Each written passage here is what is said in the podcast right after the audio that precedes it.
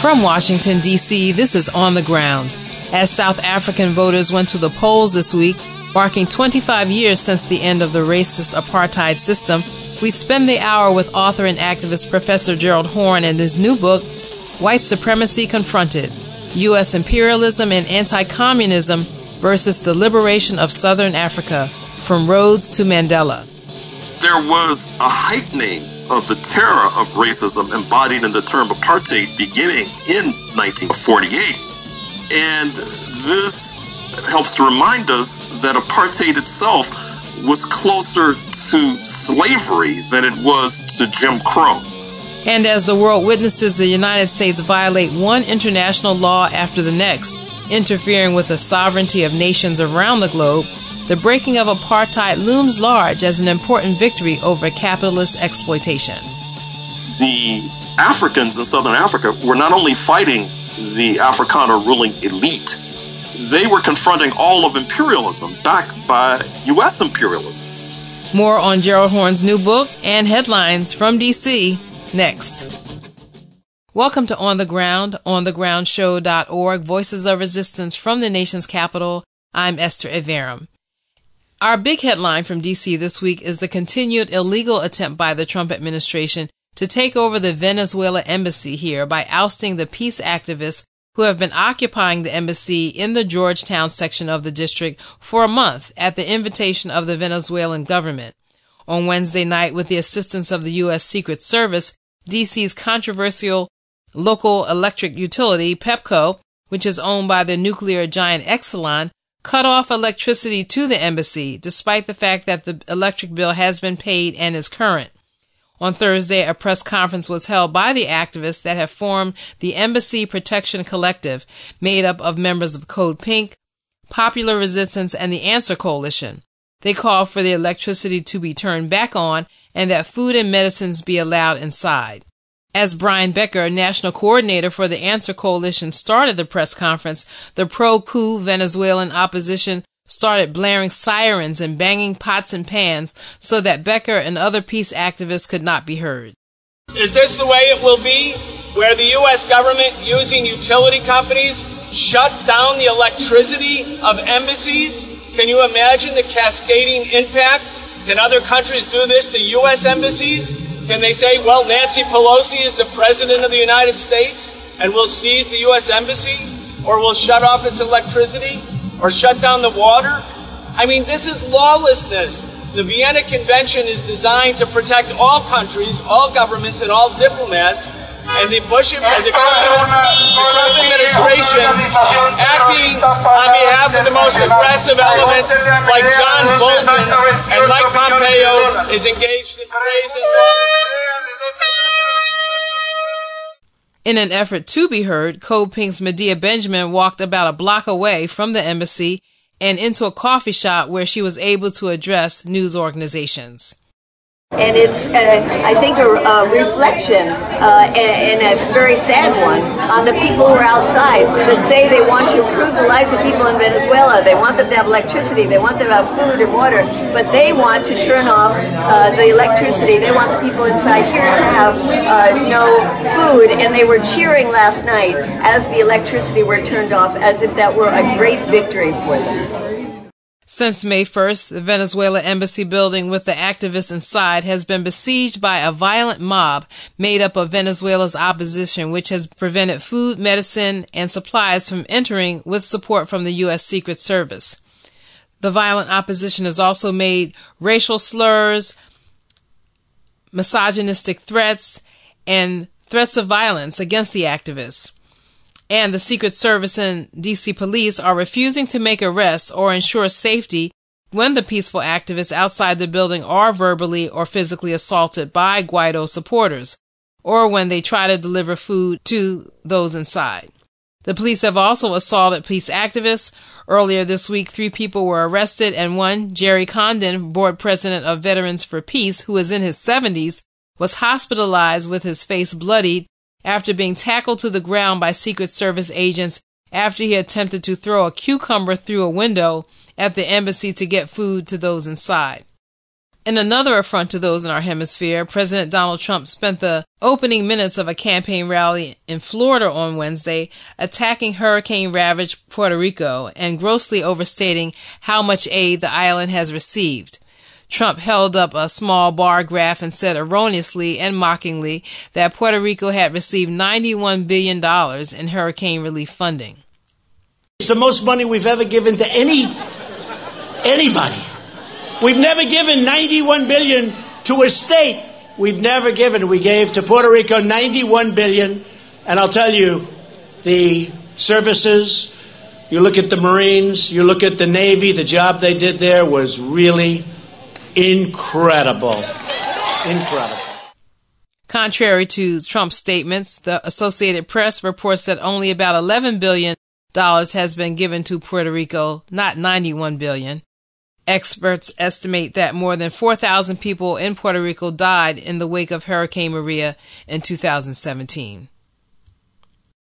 In other climate news, more than 200 national groups demanded on Thursday that the Senate stop the passage of a bill that would keep both Europe and the United States dependent on fossil fuels.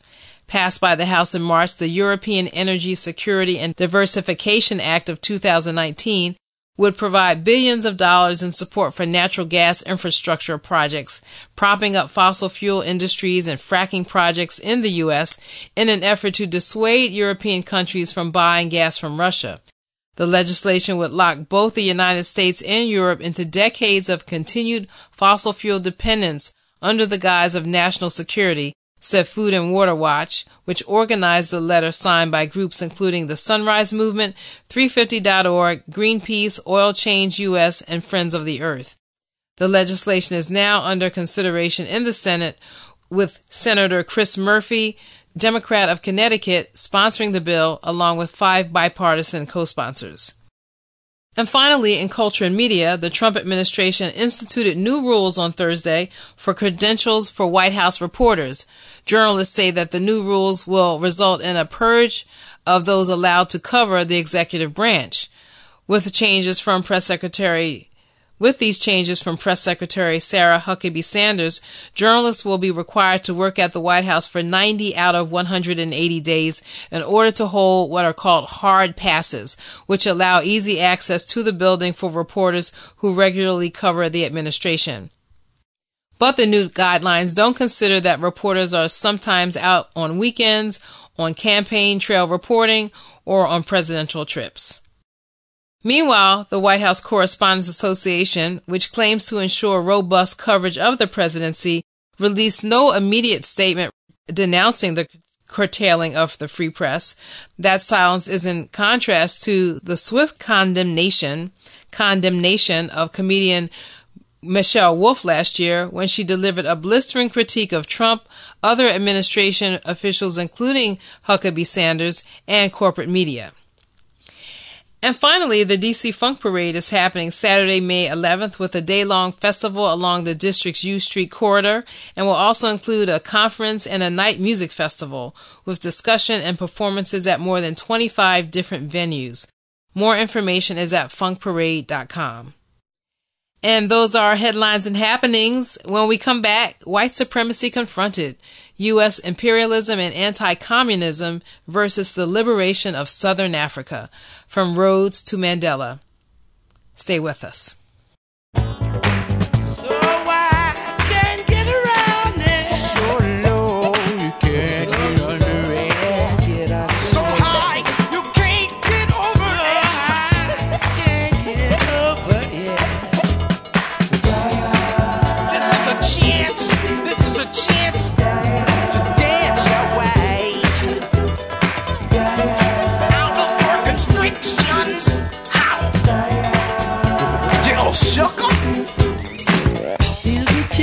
To dance our way out of our constriction.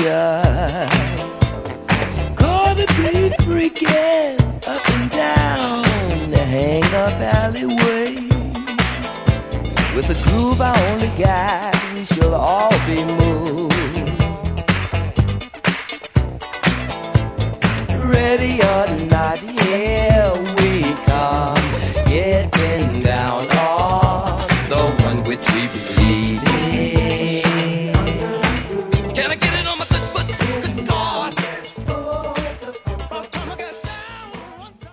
This is On the Ground, onthegroundshow.org, Voices of Resistance from the nation's capital. I'm Esther Iverem. For this segment, I'm joined by our geopolitical analyst, Professor Gerald Horne, and we're going to talk about his new book, White Supremacy Confronted U.S. Imperialism and Anti-Communism versus the Liberation of Southern Africa from Rhodes to Mandela. Thank you for joining me today, Gerald. Thank you for inviting me. So, as we consider the world today, I mean, so many of the issues that we're covering even on this show, some people are calling this the last desperate gasp of white supremacy, settler colonialism, and U.S. imperialism in places like Venezuela, Cuba, and Iran. And during all this, it seems to me that the struggle to defeat apartheid in South Africa looms larger in historical importance. And so I'm wondering, as an historian, as the author of this tremendous new book and analysis, if that is how you see the real story of South Africa. Well, yes, I do think that this book is an addition to the growing literature on what I would like to say is the retreat of white supremacy. Uh, that is to say, retreating, if you look at it in the long sweep of history, uh, from the commencement of the African slave trade to the abolition of slavery to the onset of Jim Crow, and then, of course, uh, to integrate that with the history of Southern Africa uh, from the onset of settler colonialism in Southern Africa, which, by the way, it begins in South Africa in 1652, which is the same time that it takes off in North America. We also know that there was slavery in South Africa, not only involving Africans from neighboring Mozambique, but also people from what is now Indonesia uh, coming to what is now Cape Town.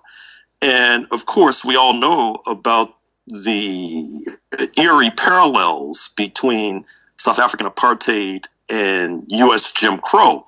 Uh, what I tried to show in this book is how United States leaders sought to learn from the experience of racism in South Africa and Southern Africa generally, and vice versa.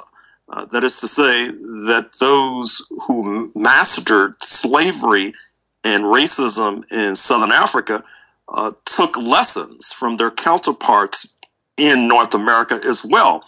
And it's no accident that as slavery and Jim Crow begin to retreat in North America, you also see those counterpart institutions in Southern Africa begin to retreat as well.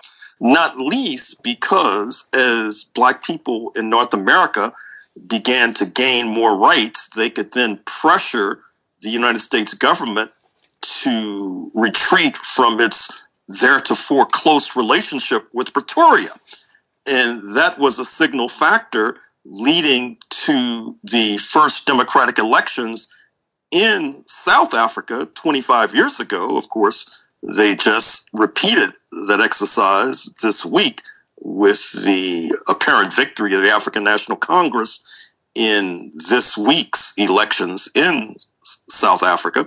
And of course, the book also deals with the retreat of settler colonialism in what used to be called Rhodesia, now Zimbabwe, what used to be called Southwest Africa, now Namibia, and of course the retreat of colonialism uh, in Angola and Mozambique, former Portuguese territories. And I must say as well that in this book, I also try to integrate somewhat the history of the Congo, uh, not only uh, what used to be called Congo Brazzaville, the Republic of the Congo, but also the DRC, the larger neighbor the Democratic uh, Republic of the Congo, Congo Kinshasa. And so it's a sprawling text. I'm afraid to say it's 900 pages, but I have to say also that I wrote it really for the audience in Southern Africa. And actually, I'll be traveling to Southern Africa within a few months on a sort of book tour of Southern Africa which uh, I'm afraid to say will not take place in North America. Well, well, you'll certainly be with us on May 19th when we have our five year celebration for On the Ground, but we'll deal with that later, you know, but we want to let people know that you will be touring here. Anyway, so, you know, in your book, you know, I was really struck by the analysis of more than one person that the history of South Africa and its freedom is not just about South Africa, that it's also about the history of decolonization movements in surrounding Southern Africa and other decolonization movements in general in Africa and elsewhere. So, you know, because we're almost set up here in the U.S. with poor information and poor education, very often, you know, we don't make those kinds of connections. So, so why don't you give us a, a sense of of the ways that South Africa's freedom was connected to the freedom of of other people in the in that region and and the world? Well, take Namibia, for example, the northern neighbor of South Africa. Recall that formerly referred to as German Southwest Africa, uh, Namibia endured some of the most brutal colonialism and, in fact, genocide that any people on planet Earth have endured. Uh, recall that between 1904 and 1908, there was a genocide perpetrated by the German colonizers uh, that, in many ways, anticipated what the German Nazis did in Central and Eastern Europe in the 1930s and 1940s. And in fact, because there was so little attention to what happened to the Herero and Nama people of what is now Namibia, it seems to me that it lubricated the path for what was to befall Central and Eastern Europe in the 1930s and the 1940s. And then, as you know, uh, Germany was defeated during World War I, 1914 to 1918, and as part of the settlement, South Africa moved in to occupy Namibia. So the people of Namibia endured two of the most brutal and heinous forms of colonialism that any people on earth have had to endure that of the Germans and that of the uh, so called Afrikaners uh, in Pretoria. Unsurprisingly, there was a close relationship between the freedom fighters in Namibia and the freedom fighters in South Africa. Uh, it's no accident that Namibia comes to independence in 1990 and South Africa follows a few years later in 1994. And Ndimbo Toivo Jatoivo, who I talk about quite a bit in the book, a founding father of Namibia uh, now, who has joined the ancestors, he really came to political maturity uh, through his work and labor in South Africa, particularly Cape Town. And like many in that part of the world, he was deeply influenced by the South African Communist Party. In fact, uh, I join other historians in pointing out that Nelson Mandela was likely a member of the Central Committee of the South African Communist Party for a good deal of his adult life. Uh, that revelation is not unique to me. Other historians have put that forward. So there was a very close relationship between the strugglers in Namibia and the strugglers in South Africa, not least because Namibia itself had been colonized uh, by uh, South Africa. And likewise, there was a close relationship between the strugglers in Mozambique to the northeast of South Africa and the strugglers in South Africa itself. Uh, you may know that the third wife, if you like, of Nelson Mandela, Graça Machel, of course, is Mozambican. Uh, she's still in the land of the living, and of course, was the widow of the founding father of Mozambique, uh, Samora Machel. Mozambique comes to independence in 1975, and then sort of established itself as sort of a base uh, for uh, operations by militants of the African National Congress from that point forward until in the mid to late 1980s when the South African apartheid authorities most likely helped to engineer the assassination of Samora Machel by making sure his plane would crash into a mountain, uh, killing Samora Machel, his top aides, the pilot, etc. And then you had the notorious Nkomati Accord just before that, where uh, Samora Machel and the freedom fighters in Mozambique, and Frelimo, uh, felt compelled to expel ANC militants because they were under such pressure uh, from the apartheid authorities. Uh, I should also say that it's no accident that uh, Mozambique comes to independence in 1975, and shortly thereafter, you see the coming to independence of Angola. And Angola is a real turning point, I would say, not only in terms of the history of Southern Africa, but I would say in the history of the Pan African world. Because recall that it was in April 1974 that you had the overthrow fascism in Portugal, and that created fertile conditions for the coming independence of both Mozambique and Angola.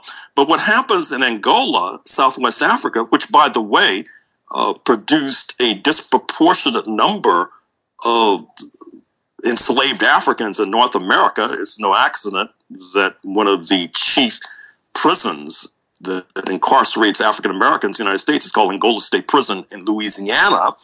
In any case, with Angola, there was factionalism, there was a struggle between the ultimately triumphant party, the MPLA, which is still ruling in Luanda, Angola, but there were other factions, uh, such as UNITA, uh, led by Jonas Savimbi, and this was not the finest hour for some of our black nationalist friends in the United States of America who sided with apartheid South Africa and U.S. imperialism, and I might say Maoist China in terms of supporting UNITA. Uh, and of course, MPLA was backed uh, by a broad swath of the international left, led by the Cubans, and of course, backed up by the then Soviet Union. And it was the Cuban intervention uh, in Angola in late 1975 that turned the tide, not only leading to the liberation of Angola, but also created conditions for the liberation, I would say, of Zimbabwe due east uh, by 1980. And then that set the stage for the liberation of uh, South Africa itself and on that note, I want us to take a, a brief break. Uh, I do want to get into that history that you alluded to, not only in terms of the position of some African Americans, but also the role of Cuba. I just got back from Cuba and I actually have a little to, to share in terms of some of what I did there and, and some of the people who I spoke to. So we'll be right back.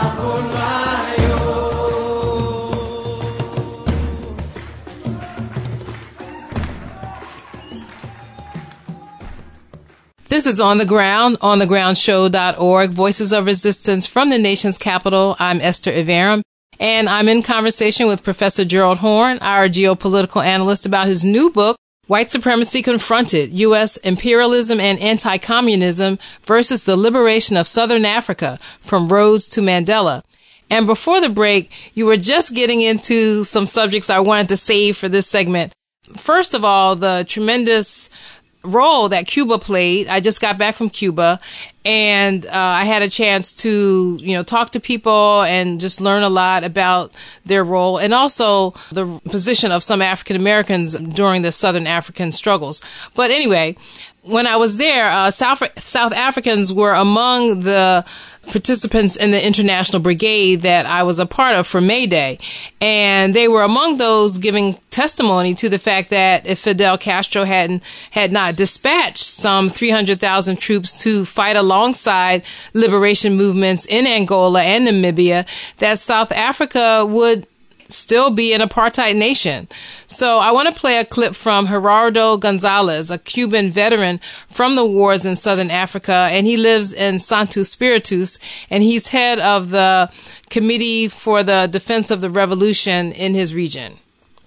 What would he like to tell Americans about his service in Angola? que realmente se dé la posibilidad de que uno hacer algo por el bien de los demás. Had the chance to do something for the good of others. Que no importaba realmente la, la vida nuestra, ¿ves? Entregarla. And at that Simplemente hacer el bien para los demás. time, we did not care about giving our life if we were helping others. Creo que si me tocaría nuevamente hacerlo, lo haría con mucho gusto. And I think that if I had to do it again, I would. So that was Gerardo Gonzalez, a Cuban veteran from the wars in Southern Africa. And so what's your take on this statement I heard so much in Cuba that if Fidel Castro had not sent troops to Southern Africa, that uh, South Africa might still be an apartheid state? Well, I think there's something to that, undoubtedly. Recall as well that U.S. imperialism was so upset, in fact, traumatized.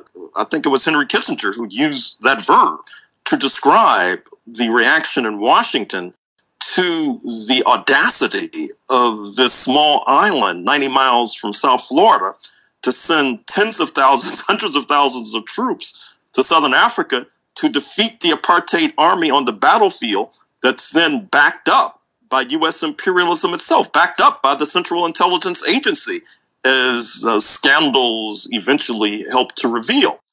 Indeed, Washington was so traumatized by Cuba's audacity that it moved aggressively to try to dismantle the entire socialist camp.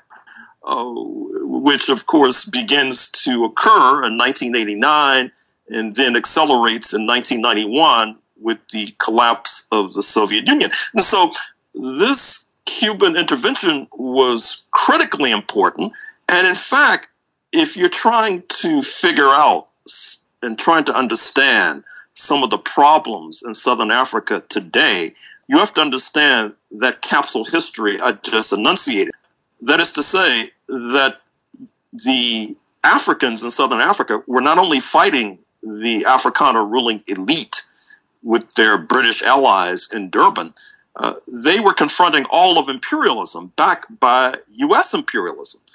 And I'm afraid to say that on this side of the Atlantic, we were not altogether able to bring U.S. imperialism to heel. Now, certainly there was a vibrant anti apartheid movement, and I spend scores of pages, hundreds of pages going into that. Washington, D.C.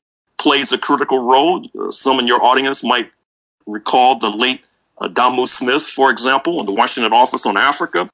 recalled the Free South Africa movement and the demonstrations at the South African embassy. But at the same time, uh, we would be delinquent and remiss if we fail to acknowledge, for example, that in the 1950s, the NAACP leadership was trying to flip leaders of the African National Congress on an anti communist basis, trying to hook them up with the CIA, in fact. And this includes not only Walter White, the then leader of the NAACP, but his comrade, Ralph Bunche, a Nobel laureate, uh, who, of course, was a top leader at the United Nations, a former professor at Howard University, too, by the way. And so it's very ironic that when Nelson Mandela is freed in February 1990 and he receives this raucous welcome in North America, he's lionized by some who had turned their back against the ANC because they saw the ANC as a, a, communist front. They saw it as being all too close to the Cuban Communist Party and the Communist Party in Moscow. And yet that was all forgotten uh, uh, as he was greeted by tens of thousands. I recall that I was at the LA Coliseum uh, when he visited there. It was about 90,000 people there uh, to greet him. That was replicated all, all across the United States in Detroit and Oakland. Oh, yeah. I was in New York and the I think Yankee Stadium. It was, it was Yankee Stadium, absolutely. Yeah, yeah it was filled up and um, way over the top. but this history that I'm recalling in this text uh, somehow has been forgotten uh, for various reasons. The uh, liberation of South Africa is seen as a feather in the cap of Black America, when actually the Black America, not only the Black America, but I would say the U.S. left in general, was not as heroic as they might pretend to depict today. Yeah, well, I was really struck by uh, a passage in the book, and it talked about this particular situation here in, in the United States. The uh, you write that prominent African Americans and I think that means, for example, Charles Evers, brother of the martyred Medgar, Ralph Abernathy, Martin Luther King's closest colleague, Dick Gregory, performer and activist, and Hosea Williams, yet another King colleague, were listed as supporters of the MPLA's fiercest opponents, UNITA, the National Union for the Total Independence of Angola, which in turn was backed by the U.S. ultra right. It was in 1987 that Reagan aide Herman Cohen sought to mobilize African American leaders on UNITA's behalf. The group's leader, Jonas Savimbi, was highly thought of by centrist black political personalities. And in, in that whole section, I you know, I really learned a lot about the whole juxtaposition of black nationalism and those kind of advocating for more of a race based uh, position towards South Africa as opposed to one that was more socialist based. And so that really brought that history back to me and it helped me to understand why not all South Africans today will necessarily consider African Americans comrades. They may want to understand where you're coming from and and basically what you think. They're not going to just uh, assume just because you have black skin that you are you know on the right side of history. Well, I think it's part of this unfortunate history in North America where you had this settlers revolt that set up a slaveholders republic that then helped to establish a fair amount of class collaboration, I should say, amongst Euro Americans of different socioeconomic backgrounds. You saw that most dramatically during the November 2016 election, with 63 million, mostly Euro Americans, voted for Donald J. Trump, and his support has hardly cracked since then. And what that points up is that this has led many uh, Afro Americans to suspect that all of European descent are as backward as these so called white Americans in the United States of America. And so the race analysis will take you a long way in the United States of America, given the fact that, you know, 1991, I think I mentioned this in the book, David Duke, a Nazi, received a majority of the Euro American vote in the state of Louisiana. Only a massive turnout by black voters prevented a Nazi from being governor of Louisiana. However, that sort of analysis doesn't travel very well once it leaves these shores. And certainly didn't travel very well in Angola. Uh, many uh, black Americans, they supported UNITA because uh, Jonas Savimbi, the leader of UNITA, who, as you correctly say, was backed by the ultra right, was one of uh, Ronald Reagan's favorite Africans. Uh, he he claimed, and this claim had a lot of resonance uh, in Black America, that uh, MPLA they were just being manipulated by communists, and that some had the temerity to be married to European women, Portuguese women, and this was seen as sufficient to discredit them. Uh, in the eyes of uh, many black Americans. In fact, Paul Manafort, uh, the Trump uh, campaign chair, uh, now sitting in jail. Maybe he's listening to this interview. Uh, perhaps he might learn something. He, of course, was one of uh, Jonas Savimbi's uh, closest comrades when Jonas Savimbi uh, toured the United States in, in 1987, uh, joining this sort of motley crew that included Dick Gregory, Hosea Williams, Ralph Abernathy, Charles Evers, etc. And uh, I'm afraid to say that in the District of Columbia, uh, Mr. Savimbi uh, had a fair amount of support. Now, I don't want to overstate the case. Uh, I prefer to talk about in the District of Columbia the Free South Africa movement, the activism of people like the late Damu Smith, for example. Uh, some in the audience might re- recall Dumi Matabani, uh, for example, who was the ANC representative uh, in the district uh, in the United States, of course, based in the district, who a very progressive uh, comrade uh, who influenced quite a number of Afro Americans.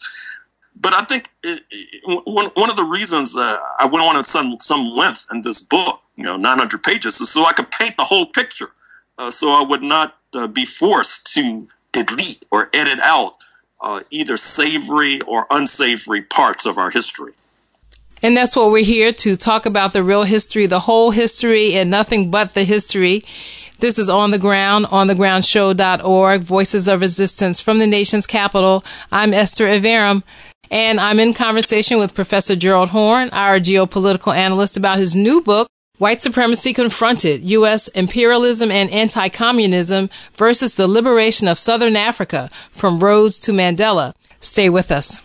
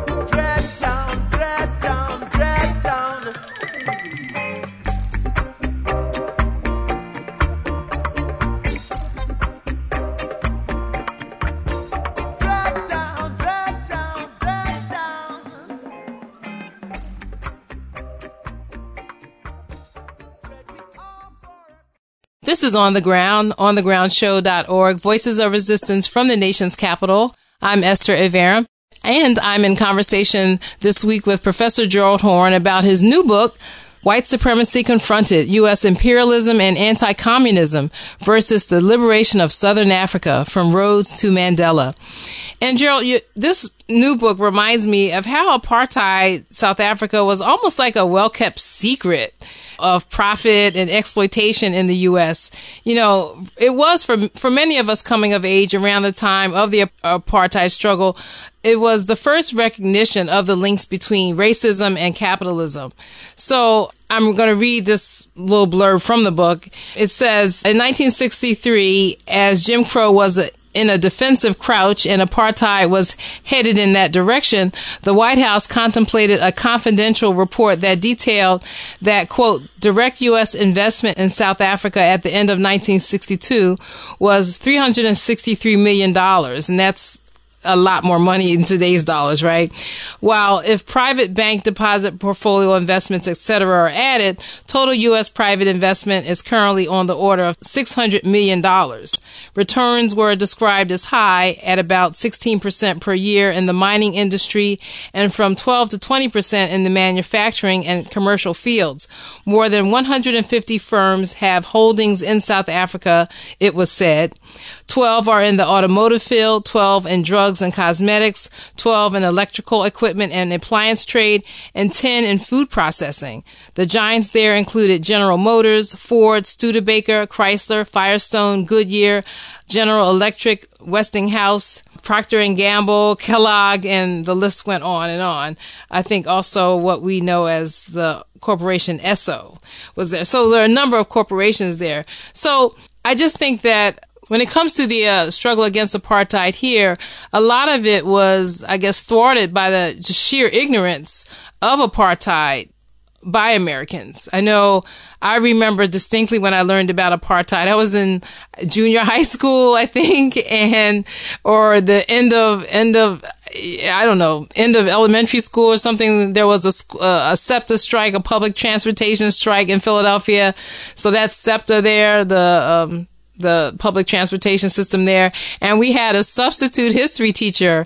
And I guess he didn't know that he was supposed to like tell us about apartheid, but he told us about apartheid and all of us were like really upset, you know, so upset that, you know, it was really good that we had, we were able to like walk off our steam rather than get on the bus or the trolley.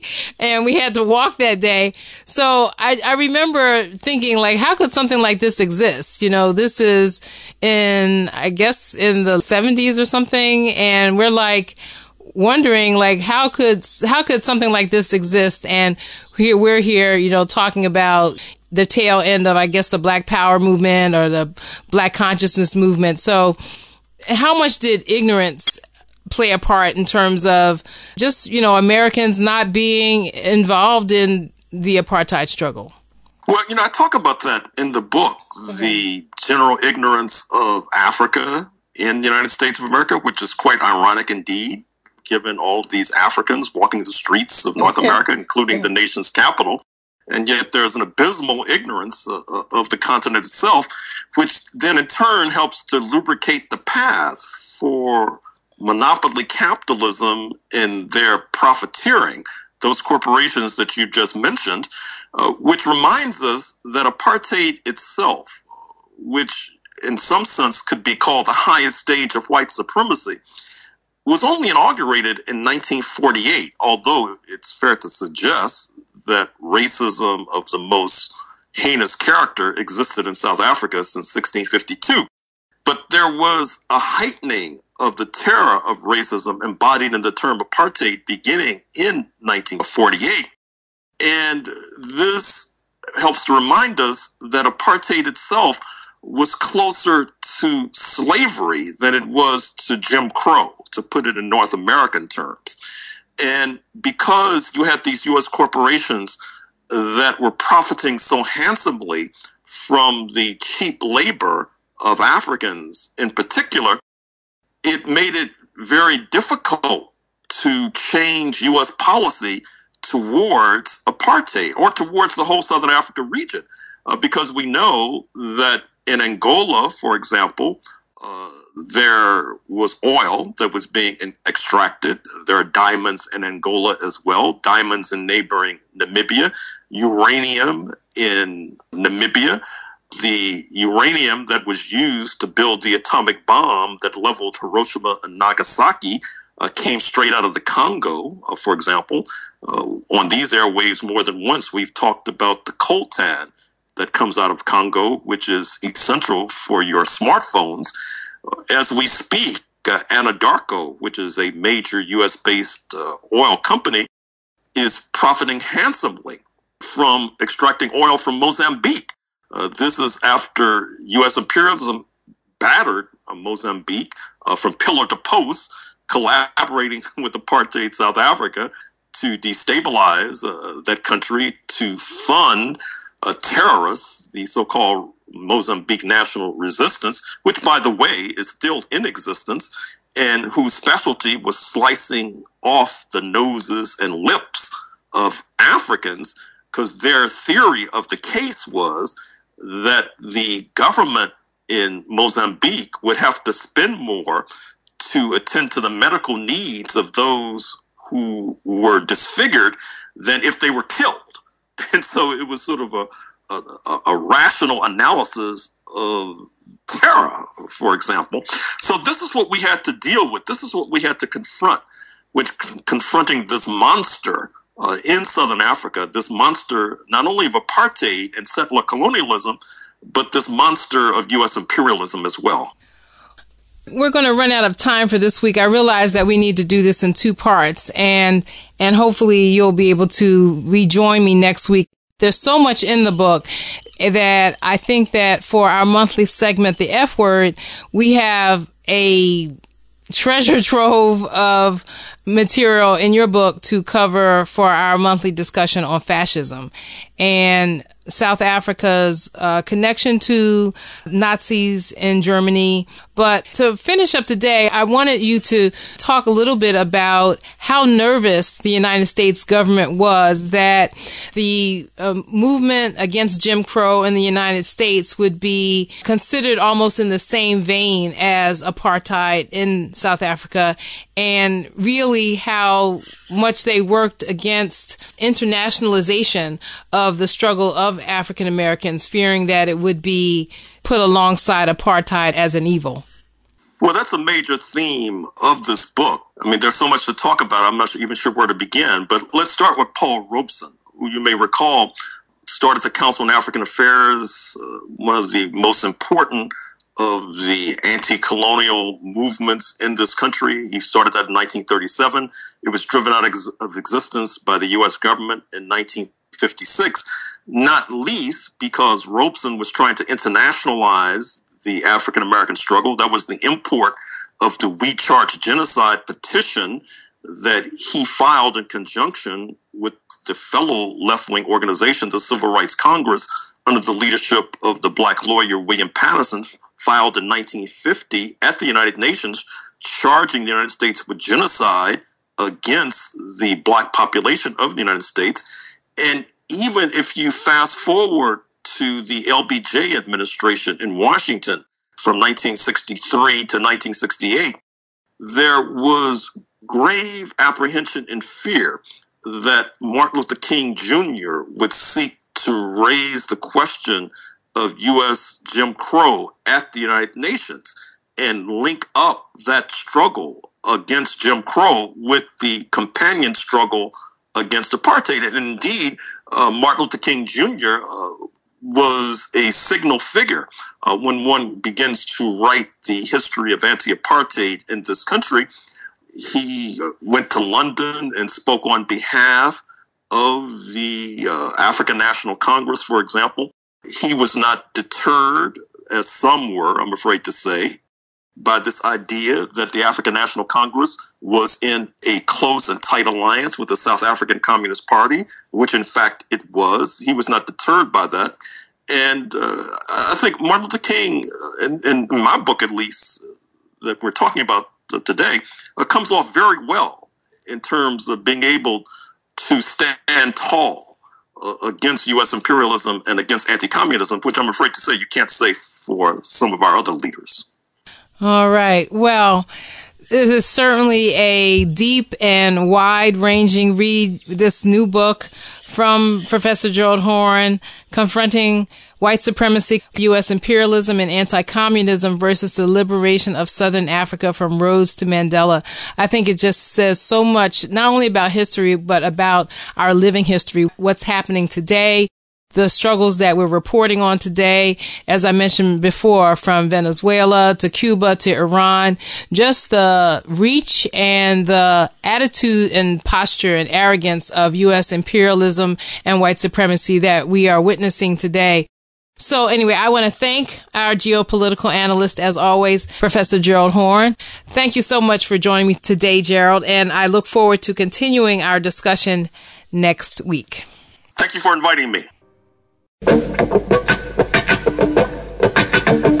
And that will do it for today's show. This is On the Ground, onthegroundshow.org, Voices of Resistance from the nation's capital on Pacifica Radio. Special thanks to Professor Gerald Horne for today's interview. The music we played this hour included One Nation Under a Groove by Funkadelic and Kosi Sikelele Africa featuring Sulama Mafungwane and Handsworth Revolution by Steel Pulse. You can contact us, support us, and partner with us and listen to all of our current and past shows on the website we maintain onthegroundshow.org. If you like the show, let us know by liking us on Facebook or Twitter under On the Ground Show, and we are on iTunes and Google Play under the title WPFW On the Ground. And better yet, please, please support On the Ground by helping us celebrate our fifth anniversary, May 19th, 5 p.m. at the new Busboys and Poets Anacostia with Professor Gerald Horne signing his new books on South Africa and on jazz, and Chantel James, Lydia Curtis, Michelle Roberts, DJ Floyd Wahid Aaron on the Wheels of Steel. And more information and tickets are on our website, onthegroundshow.org, on Facebook, and on Eventbrite. If you can't come, you can donate a ticket to someone else. You can also subscribe to our Patreon page, and we have a whole range of ways that you can support on the ground on the website onthegroundshow.org. I'm Esther Iverem. Until next time, keep raising your voice. Peace.